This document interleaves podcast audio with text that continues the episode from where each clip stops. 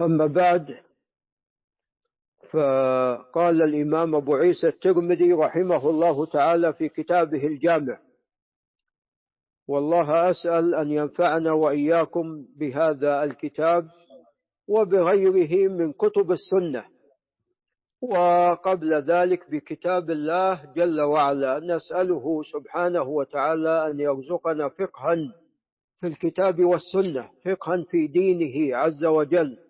وأن يجعلنا هداة مهتدين لا ضالين ولا مضلين.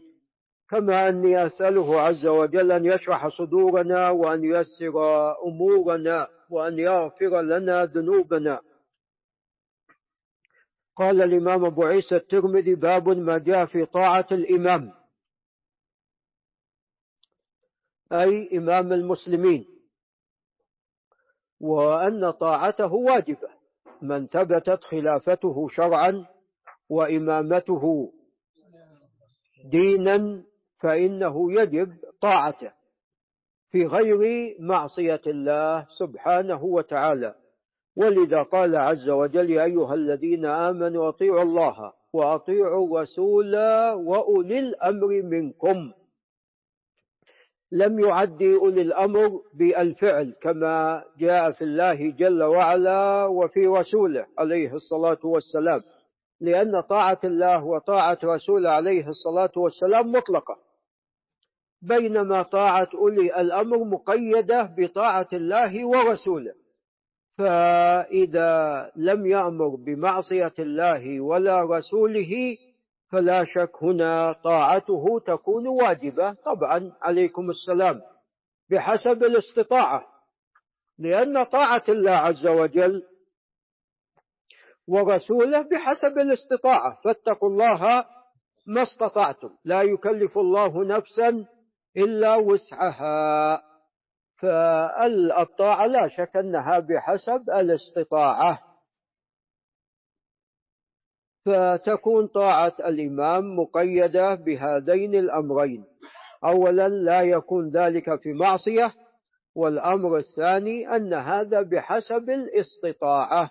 نعم فلا يكلف الله نفسا إلا وسعها. وهذا كما دل عليه الشرع أيضا دل عليه العقل. ولذا تجد أن الكفار يطيعون كبارهم ويطيعون رؤساءهم. وإلا ما الفائدة من تنصيب رئيس عليهم؟ إذا كانوا لا يطيعونه ولا ينقادون لأمره هل هناك فائدة من تنصيبه؟ ليس هناك فائدة. ليس هناك فائدة. عليكم السلام. فهذا معلوم عقلا بالإضافة إلى أنه ثابت شرعا وأمر قد تواترت به النصوص جاء في الكتاب والسنة كما تقدم. فأيضا دل عليه العقل والفطرة. نعم فتجد أن الكفار يطيعون كبارهم من الحكام والرؤساء وإلا ما هناك فائدة. إذا من إجراء انتخابات عندهم ومن تنصيب من فاز بهذه الانتخابات. نعم إذا لا يكون هناك فائدة في ذلك فهذا أمر قد دل عليه العقل والفطرة بل هو موجود حتى عند الحيوانات. تجد أن الحيوانات تتبع كبيرا لها وتنقاد إلى كبير لها ويكفينا الملكة عند النحل. فتجد أن ملكة النحل أو مملكة النحل تجد أنهم يعني عندهم انضباط وعندهم انقياد. نعم. وتجد أيضا يعني من هذا الانضباط والانقياد أنهم لا يسمحون لغير النحل الذي هو تبع هالخلية لو جاءت نحلة غريبة فإنهم لا يمكنونها أن تدخل. بل أيضا حتى غير آه، النحلة أيضا من الأشياء التي تضر بهم. عليكم السلام. ارتفع إلى الداخل يا أبو محمد. فتجد أنهم لا يدخلون هذا الجسم أو هذا الشيء الغريب.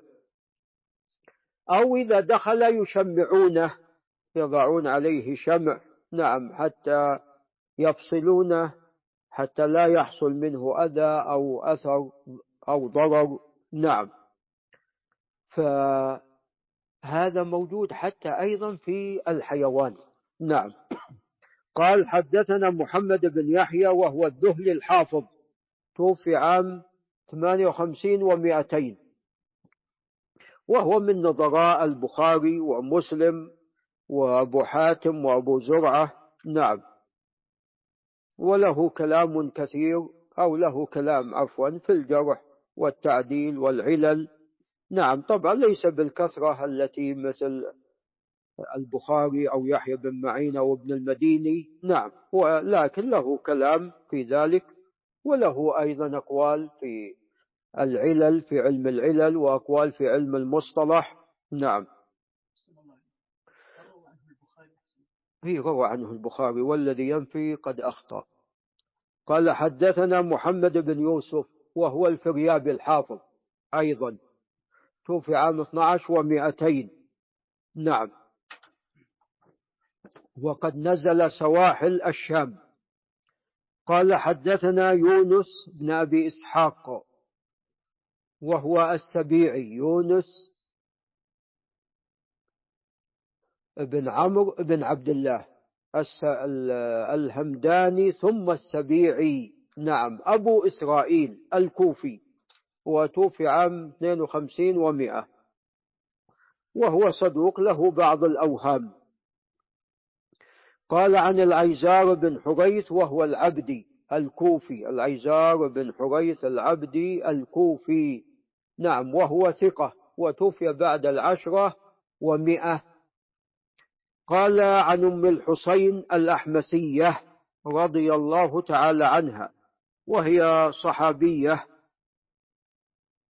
قد حجت مع رسول الله صلى الله عليه وسلم حجة الوداع. وهذه الأحاديث نعم يعني جاءت عنها فيما يتعلق بحجة الوداع كما في هذا الحديث. قال سمعت رسول الله صلى الله عليه وسلم يخطب في حجة الوداع. وكان له عليه الصلاة والسلام عدة خطب في حجة الوداع. لعل الابن منيع ينتبه كان له عدة خطب عليه الصلاة والسلام في حجة الوداع. خطب الناس قبل أن يخرج من المدينة ثم خطب الناس أيضا بعد ذلك عليه الصلاة والسلام. ثم الخطبة العظيمة في يوم عرفة. نعم. ثم خطب أيضا في يوم العيد وأفتى الناس وعلمهم. ثم أيضا في اليوم الحادي عشر فخطب عدة خطب عليه الصلاة والسلام.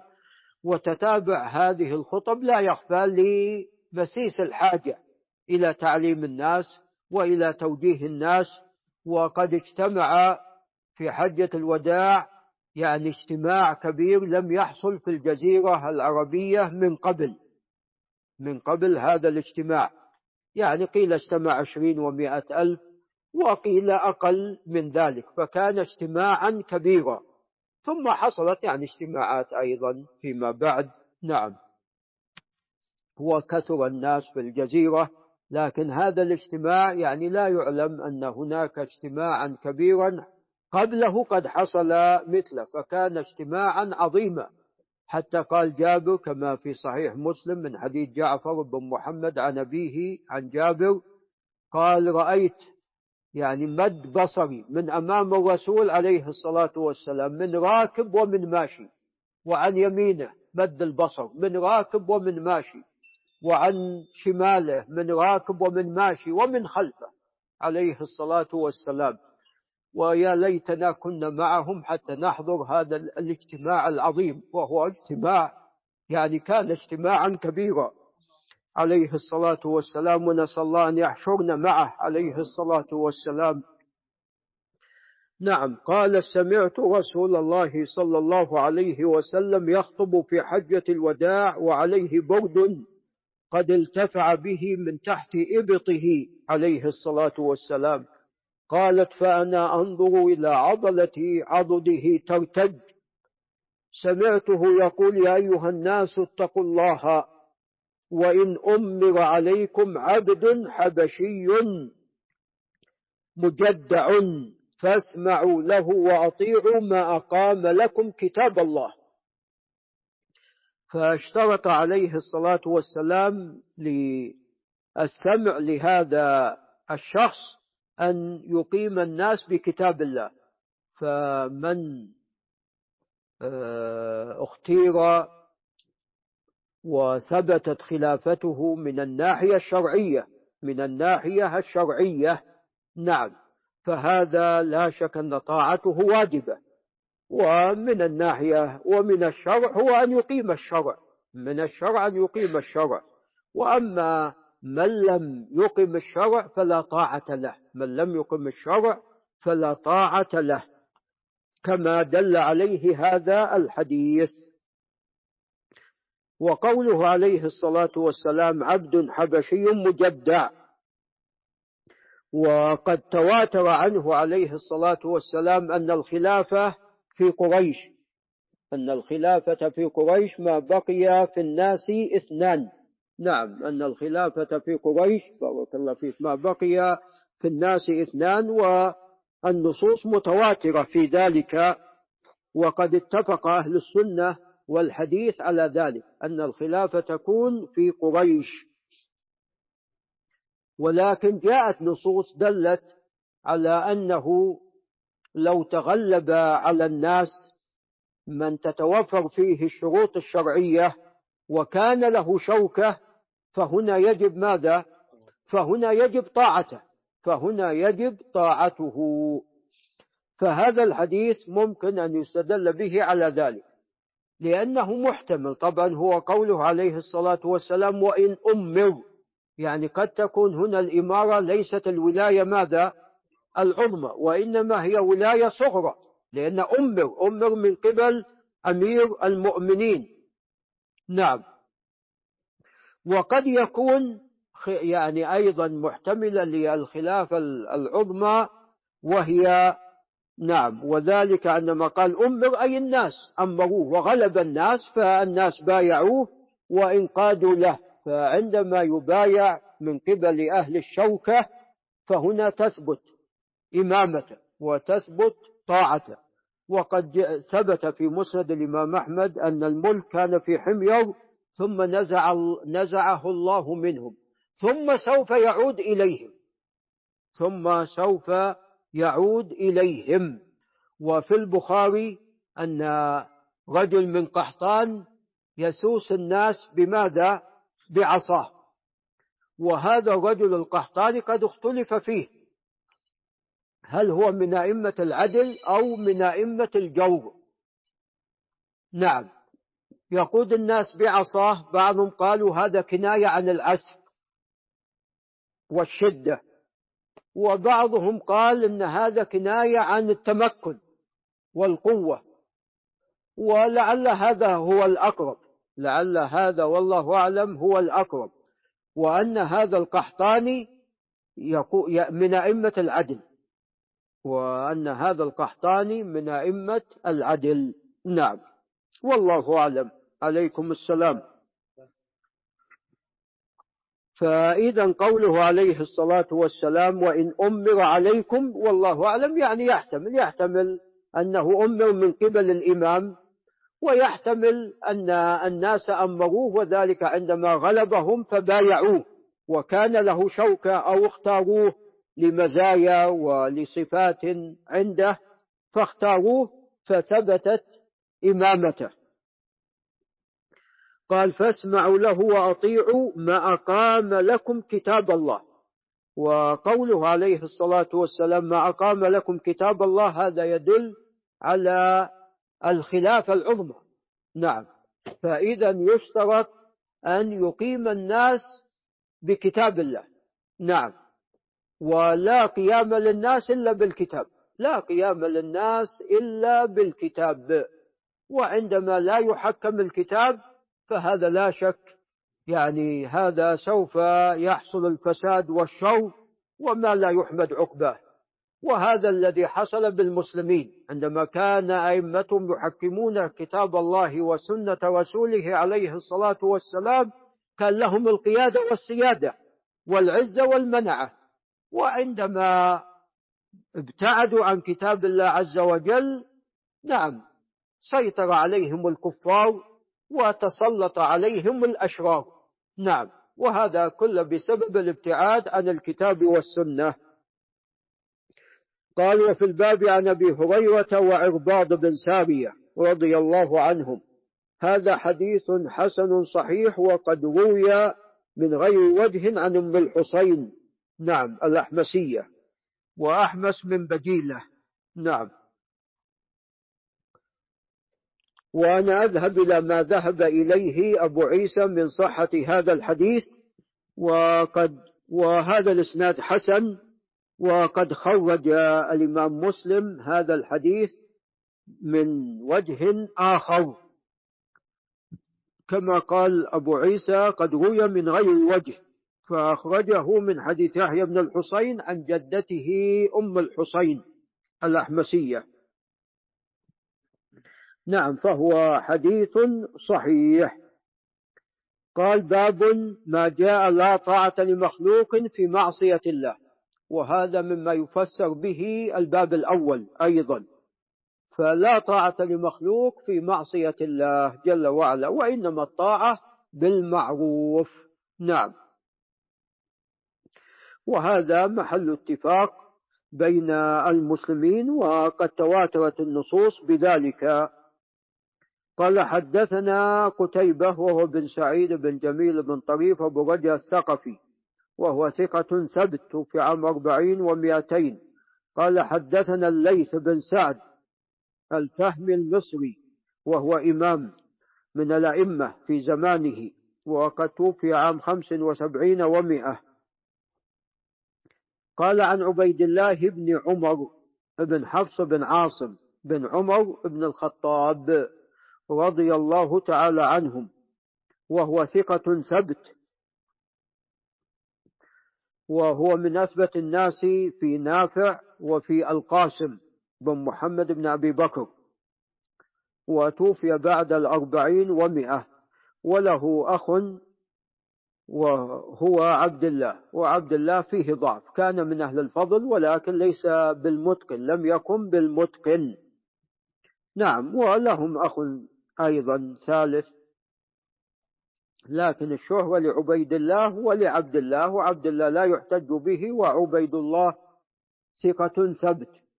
وأحيانا بعض الأئمة عفوا أحيانا بعض الرواة تنقلب عليها حديث عبد الله إلى عبيد الله. مثل ما حصل هذا لعبد العزيز بن محمد الدراوردي فانقلبت عليه حديث عبد الله فظنها لعبيد الله واختلطت عليه فلذا كان في روايته عن عبيد الله نظر. نعم. وأيضا من سمع من عبيد الله بن عمر في الكوفة فبعض في بعض روايتهم بعض الشيء. كأبي معاوية محمد بن خازم سمعوا منه بالكوفة فحديثه في الكوفة فيه بعض الشيء هو مدني. نعم. فإذا بالنسبة لعبيد الله بن عمر نعم. يعني يقدم في القاسم ونافع. وبالنسبة لرواة عنه يقدم أهل المدينة بخلاف أهل الكوفة فإن في بعض رواية أهل الكوفة عنه نظر قال عن نافع مولى عبد الله بن عمر وهو إمام جليل وتوفي عام سبعة عشر ومئة هو أكثر الناس رواية عن عبد الله بن عمر. قال عن ابن عمر رضي الله عنهما طبعا نافع كان حافظا وكان أيضا عالما فقيها وقد كتب له عمر بن عبد العزيز يسأله عن زكاة العسل. فقال أما العسل فلم يكن عندنا عسل. أو نحو ذلك. قال قال رسول الله صلى الله عليه وسلم السمع والطاعة على المرء المسلم. يسمع ويطيع على المسلم فيما أحب وكره. فإذا طاعة الإمام الذي ثبتت إمامته شرعا واجبة ما لم يؤمر بمعصية. ف... فإن أمر بمعصية فلا سمع عليه ولا طاعة.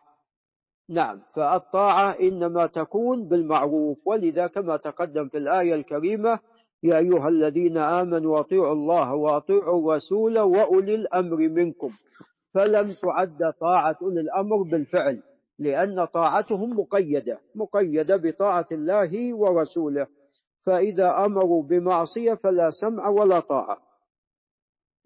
نعم وهنا مسألة مهمة وهي فيما يتعلق بطاعة من ثبتت خلافته وإمامته أن في بعض الأمور التي تكون يعني هي اجتهادية فلا ينبغي للإمام أن يشدد عليهم على الناس في الأمور الاجتهادية. ومن الأدلة على ذلك أن الرسول عليه الصلاة والسلام عندما أمر الناس قال لا تصلوا العصر إلا في بني قريظة. فعندما دخلت عليهم الصلاة وهم في الطريق اختلفوا.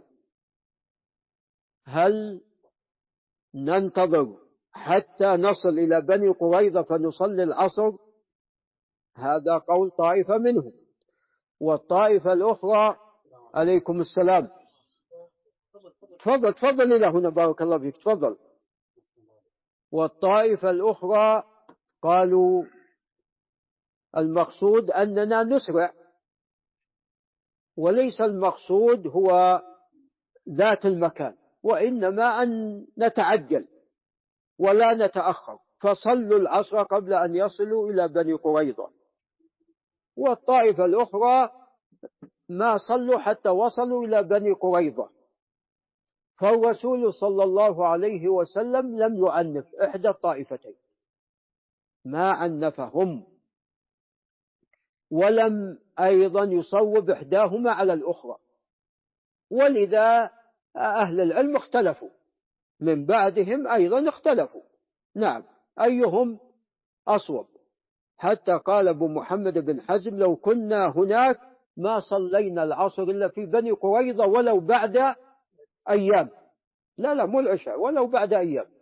قال لو كنا هناك ما صلينا العصر إلا في بني قريظة ولو بعد أيام. ف يعني ها انظروا إلى ننظر إلى فعل عليه الصلاة والسلام كيف أنه لم ينكر على إحدى الطائفتين.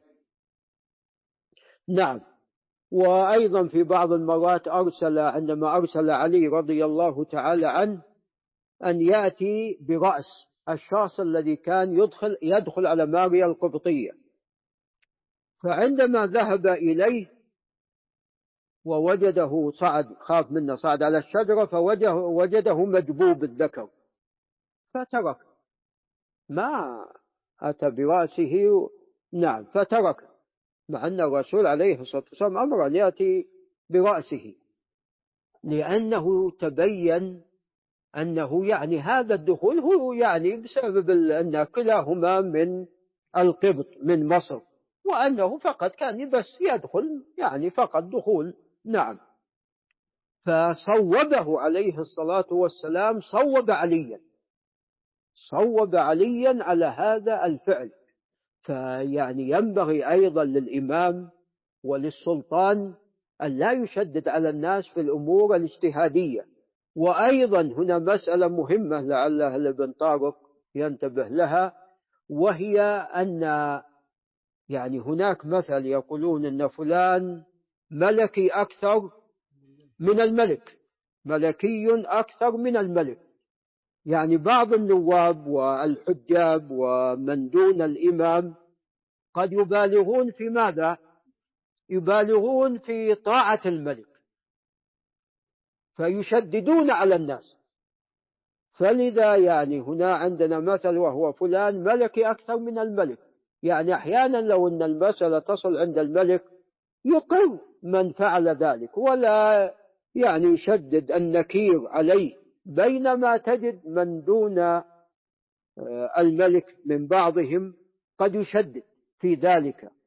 وهذا التشديد إما لعدم فقه وإما أحيانا قد يكون ماذا؟ نعم يعني مراءة يريد بزعمه أن الملك أو السلطان يرضى عنه فيحاول أن يرائيه.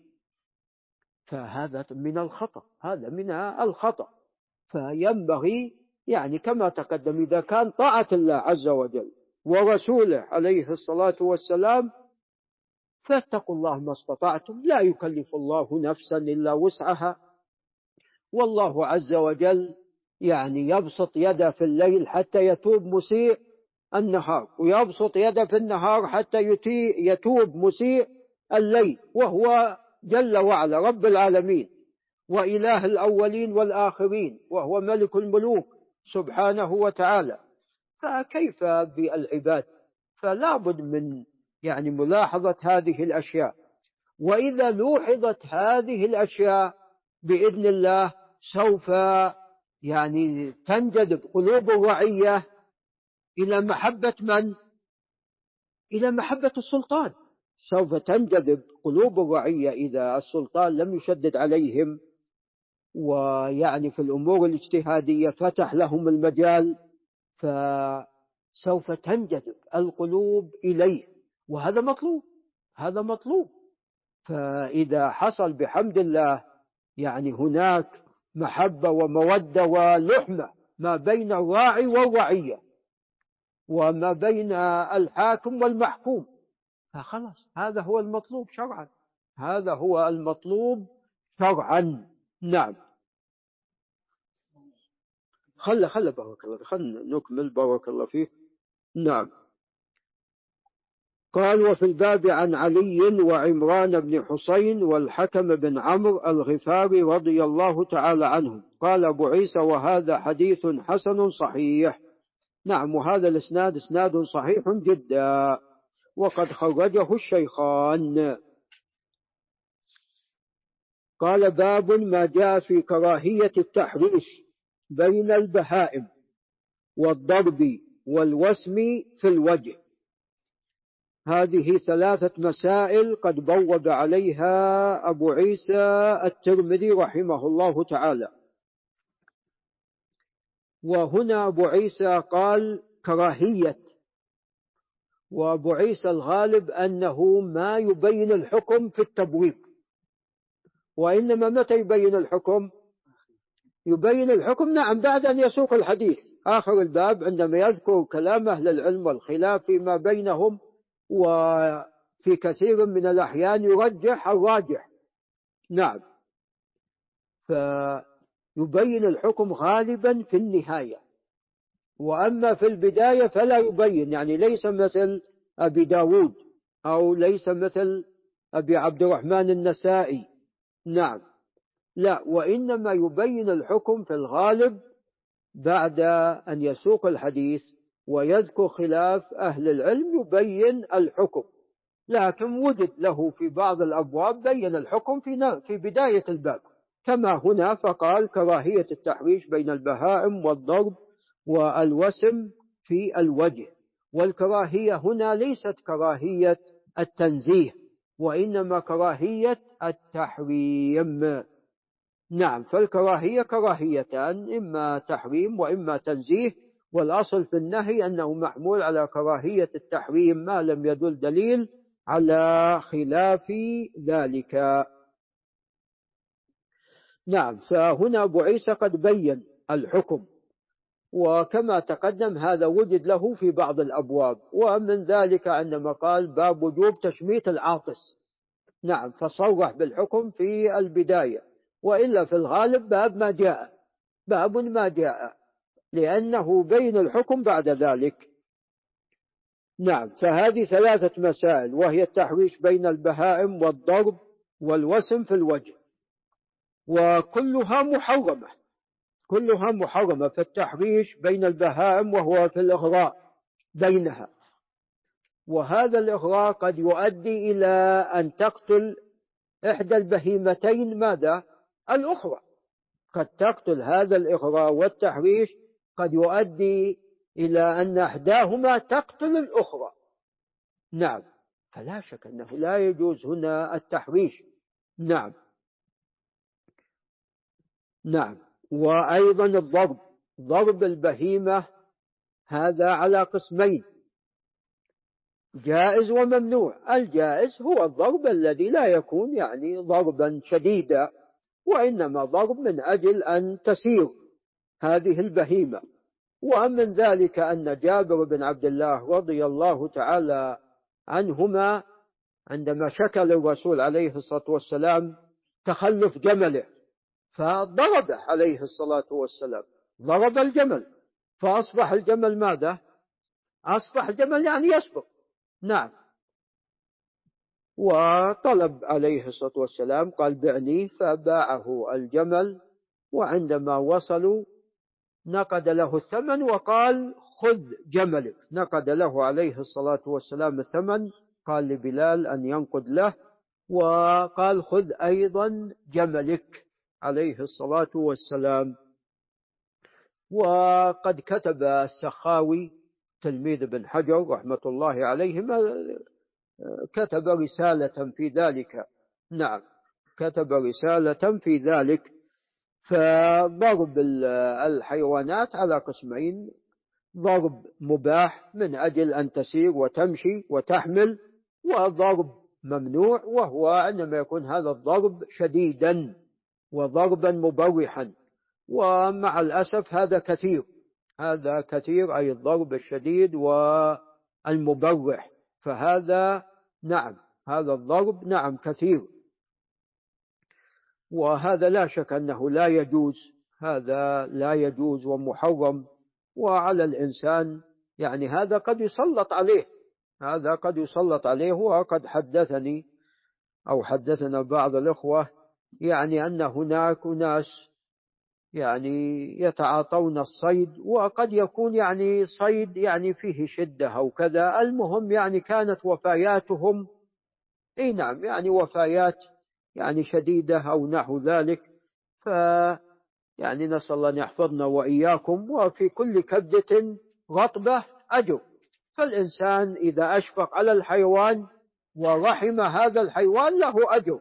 نعم. نعم وأيضا الوسم في الوجه فالوسم لا يجوز لا يجوز في الوجه وإنما يكون في باقي الجسم. وأما في الوجه فهذا لا يجوز. قد نهى عنه عليه الصلاة والسلام بل لعن من وسم في الوجه. لعن عليه الصلاة والسلام من وسم في الوجه. فالوسم إنما يكون في الجسم ولا يكون في الوجه فهذا أمر محرم. وطبعا الوسم من أجل يعني معرفة هذه الدابة أنها للقبيلة الفلانية لكل قبيلة لها وسم.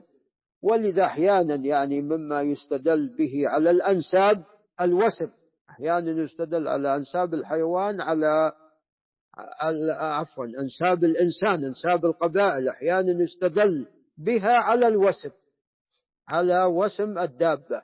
يستدل بها على أنها هذه القبيلة من كذا وكذا عندما يحصل اختلاف فهذا أمر معروف أو مذكور عند النسابين. نعم.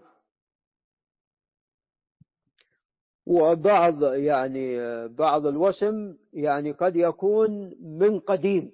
بعض الوسم يعني من بعض قد يكون بعض القبائل يعني من بداية من الإسلام أو نعم. وهذا الوسم موجود عندهم ومستمر فيهم. نعم. فالوسم في الوجه لا يجوز وقد لعن عليه الصلاة والسلام من وسم في الوجه وهذا يدل على أن هذا كبيرة من كبائر الذنوب. نعوذ بالله من ذلك. ومع الأسف يعني وجد حتى في بعض القبائل من الناس يعني يسمون أيضا في وجوه في وجوه أتباعهم كما بعض القبائل في السودان يعني كان فيما سبق في بعض القبائل تسم تضع خطوط في في الوجنة أعلى الخد. نعم. وهذا لا شك أنه إذا كان بالحيوان لا يجوز فكيف بالإنسان؟ فهذا يؤدي إلى التشويه نعوذ بالله من ذلك. ثم الوسم بالحيوان إذا كان في الوجه هذا يعني شدة على الوجه يعني شديدة بخلاف باقي الجسم يكون أخف الألم. قال حدثنا أبو كريب هو محمد بن العلا الهمداني الحافظ الكوفي توفي عام 47 أو 48 و200 قال حدثنا يحيى بن آدم وهو ابن سليمان الكوفي وهو ثقة ثبت توفي عام 3 قال عن قطبة بن عبد العزيز وهو الأسدي الحماني الكوفي. وقطبة بن عبد العزيز وثقه الجمهور وعلى رأسهم الإمام أحمد ويحيى بن معين. ولكن يعني وحتى أبو عيسى الترمذي قال هو ثقة عند أهل الحديث. أبو عيسى الترمذي قال ثقة عند أهل الحديث. ولكن قد قال البزار أنه صالح وليس بالحافظ. وأنا يعني أميل بعض الشيء إلى قول البزار. وهذا الحديث قد أخطأ فيه رحمه الله. هذا الحديث قد أخطأ فيه. ولذا قال ابن حجر صدوق فأنا أميل إلى قول ابن حجر أنه صدوق مع أن الجمهور على رأسهم أحمد وابن معين وثقوه. نعم.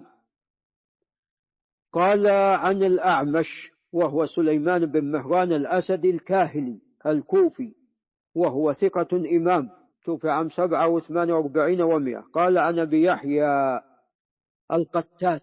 أبو يحيى هو القتات. وقد اختلف في اسمه اختلافا كثيرا. اختلف في اسمه اختلافا كثيرا. قيل عدة أقوال قيل مسلم وقيل يزيد وقيل عبد الرحمن وقيل زبان. فاختلف في اسمه اختلافا كثيرا. أبو يحيى القتات مختلف فيه. أبو يحيى القتات مختلف فيه. نعم هناك من وثقه وهناك من تكلم فيه. وقد يقسم حديثه إلى ثلاثة أقسام. القسم الأول ما رواه سفيان عنه ما رواه سفيان الثوري عنه. والقسم الثاني ما رواه إسرائيل. ابن يونس بن أبي إسحاق السبيعي عنه والثالث ما رواه غيرهما عنه. أما الأول فقال الإمام أحمد أنه مقارب ما رواه سفيان عنه فهو مقارب. فقواه في رواية سفيان. وأما رواية إسرائيل فقال إنه روى عنه مناكير روى عنه مناكير. وهذه المناكير ليست من إسرائيل. وإنما هي من ماذا؟ من أبي يحيى القتات نعم. فإذا رواية إسرائيل عن أبي يحيى ضعيفة. نعم. بقي القسم الثالث. القسم الثالث ما لم يكن رواه سفيان ولا إسرائيل. فهذا ملحق بالثاني. هذا ملحق بالثاني. ولكن ليس مثل الثاني في الضعف لأن الثاني قد نص على ماذا؟ على ضعف نص على ضعفه. نعم. ويبدو أن سفيان قد يكون انتقم من حديث ما استقام. فلذا قال الإمام أحمد أن رواية عنه مقاربة. نعم. قال عن مجاهد وهو بن جبر المكي. وهو إمام من أئمة التفسير توفي عام ثلاثة ومئة قال عن ابن عباس عبد الله بن العباس بن عبد المطلب القرشي الهاشمي رضي الله عنهما. قال نهى رسول الله صلى الله عليه وسلم عن التحريش بين البهائم. هذا الحديث الصواب فيه الإرسال كما سوف يأتي. قال حدثنا محمد بن المثنى العنزي البصري وهو ثقة حافظ توفي عام 52 و200 قال حدثنا عبد الرحمن بن مهدي وهو العنبري البصري الإمام توفي عام 98 و100 قال عن سفيان هو بن سعيد بن مسروق الثوري من تيم الرباب وهو إمام توفي عام واحد وستين ومئة. لأن ثور في أكثر من من فرع في القبائل فهذا من ثور تيم الرباب. نعم. توفي عام 61 و100 وهو إمام. قال عن الأعمش قال عن أبي يحيى عن مجاهد مرسلا. أن النبي صلى الله عليه وسلم نهى عن التحريش بين البهائم. قال ولم يذكر فيه عن ابن عباس. قال ويقال أبو عيسى هذا أصح من حديث قطبة. وأنا أذهب إلى ذلك وسوف يأتي أن أبا معاوية أيضا قد أرسل هذا الحديث وأبو معاوية مقدم في الأعمش. قال وروى شريك هذا الحديث عن الأعمش عن مجاهد عن ابن عباس. إذا شريك قد تابع قطبة. في وصله عن ابن عباس ولكن أسقط من الإسناد أبو يحيى ولكن خالفه بإسقاط أبي يحيى. قال عن النبي صلى الله عليه وسلم نحوه ولم يذكر فيه عن أبي يحيى. قال وروى أبو معاوية عن الأعمش عن مجاهد عن النبي صلى الله عليه وسلم نحوه. إذا أبو معاوية أيضا قد تابع سفيان بإرساله. ولكن أسقط أيضا أبو يحيى. والصواب والله أعلم هي رواية سفيان. فسفيان ذكر أبو يحيى ومثله قطبة ذكر أيضا أبو يحيى. ولكن قطبة وصله عن ابن عباس بينما سفيان أرسله. وقد تابع سفيان على الإرسال أبو معاوية ولكنه أسقط أبو يحيى. وشريك تابع أبو معاوية على إسقاط أبي يحيى وخالفه في وصله عن ابن عباس. فالصواب والله أعلم هو رواية سفيان وأبو معاوية. ومن رواية سفيان وأبو معاوية الصواب رواية سفيان لأنه أحفظ من أبي معاوية وإن كان أبو معاوية مقدم في الأعمش. ولكن سفيان أحفظ منه وروايته أرجح. نعم خاصة أنه قد زاد والأصل في الزيادة أنها تقبل من الحافظ وسفيان حافظ ومن علم حج على من لم يعلم. فالحكم لمن زاد إذا كان حافظا كيف وقد تابعه قطبة.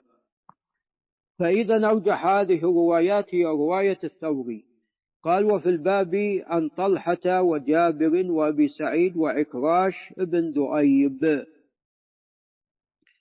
نعم.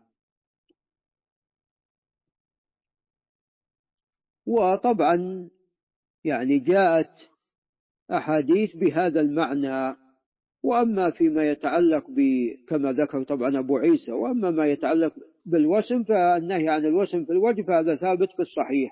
نعم. فهذه الأشياء لا تجوز والتحويش بين البهائم كما تقدم هذا قد يفعل بعض الناس. نعوذ بالله من ذلك. نعم. وخاصة يعني المجانين منهم خاصة المجانين منهم كالرافضة فالرافضة مجانين. نعم وقد حدثنا أحد الإخوة أنه كان في بعض الأماكن التي يكثر فيها الرافضة أنه كان على السطح دعا واحد وكان على السطح. وطبعا ترى الناس فيما سبق يدري أبو إبراهيم يعني كان لهم سطوح ويصعدون على السطوح كثيرا. نعم. والحوش يكون باحة الحوش يكون تحت. فاجتمع ناس من الرافضة هذا مع ديك وهذا مع ديك هذا أعوذ بالله مسمي ديكة بكير بكير يقصد أبو بكر الصديق رضي الله عنه عاملهم الله بما يستحقون والثاني عمير يقصد عمر بن الخطاب رضي الله عنه عاملهم الله بما يستحقون وأغروا بين الديكين. فهذا ما ما يفعله إلا إنسان مجنون. نعم. ولذا ذكر الإمام أبو العباس بن تيمية في منهاج السنة أنهم أحيانا يأتون بشاة حمراء ثم ينتفونها. ويقولون عائشة هذه. نعم. فهم ناس مجانين. نعم. ناس مجانين. هذا بالإضافة إلى كفرهم. بالإضافة إلى كفرهم وشركهم نعوذ بالله من ذلك. وحتى يعني وصل بهم الجنون إلى أنهم يصورون صورة يصورون صورة نعم ويعقدون لها يأتون برجل يعقدون له على هذه الصورة. وقد حصل هذا وممكن أن تراجع فتاوى محمد بن إبراهيم آل الشيخ رحمه الله ففيه قصة تتعلق بذلك. وقد ذكر أيضا الإمام أبو العباس بن تيمية أنهم يضعون السمن في عجين أو كذا ثم يبقرون هذا العجين ويقولون يعني هذا الدم قد خرج من عمر أو نحو ذلك. نعم. فهم أناس يعني نعوذ بالله أناس معروفين بالخبل نعوذ بالله والسفاهة. نعم نعوذ بالله من ذلك. هذا بالإضافة إلى الكفر والشرك الذي عندهم. نعم. قال باب ولم يذكر تبويبا لأنه قد بوب في الباب السابق. قال حدثنا أحمد بن منيع وهو البغوي الحافظ في عام 44 ومائتين وله مسند. قال حدثنا روح بن عبادة القيسي البصري وهو ثقة ثبت توفي عام خمسة أو سبعة ومائتين. قال عن ابن جريج وهو عبد الملك بن عبد العزيز بن جريج. نعم المعروف الأموي مولاهم. نعم المكي. وهو ثقة عالم وحديثه فيه تفصيل قد ذكرت فيما سبق وتوفي عام خمسين ومئة وقيل غير ذلك. قال عن أبي الزبير محمد بن مسلم بن تدرس أبو الزبير المكي توفي عام ستة وعشرين ومئة وهو حافظ. أنا أميل إلى أنه حافظ. نعم قال عن جابر والأصل في رواية عن جابر متصلة ما لم يدل دليل على أنه دلس. وأما ما شاع عند المتأخرين أن فيما عن عن عن جابر إذا لم يصرح لا تقبل فهذا خطأ. الإمام مسلم يصححها وأيضا أبو عيسى الترمذي وأيضا ابن خزيمة وغيرهم من الأئمة السابقين. فهذا عند المتأخرين بعض المتأخر المعاصرين شاع ذلك وهو وهو خطأ. أبو الزبير معروف بالإكثار من رواية عن جابر والسماع منه والملازمة له مدة. فالأصل فيما رواه أنه مسموع له حتى يدل دليل على خلاف ذلك.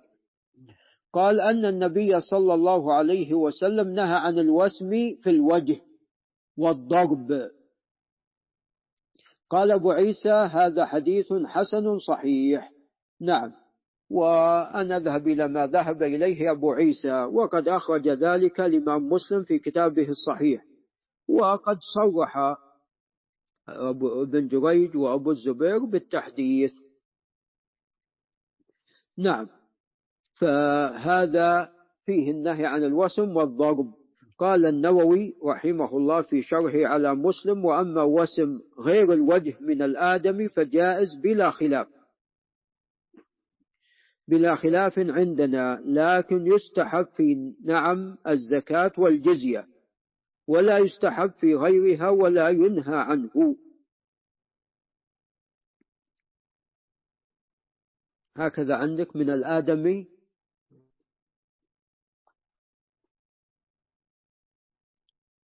هذا المقصود من الآدمي يعني بالنسبة للحيوان. ليس الآدمي يوسم لا وإنما من الآدمي أي بالنسبة للحيوان.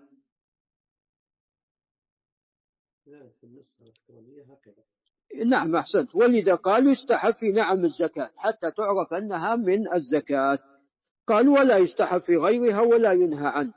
نعم لأن الآدمي لا يسم وروى البخاري في صحيحه من حديث أنس قال غدوت إلى رسول الله صلى الله عليه وسلم بعبد الله بن أبي طلحة عندما ولد لأمه أم سليم ليحنكه قال فوافيته في يده الميسم يسم إبل الصدقة عليه الصلاة والسلام.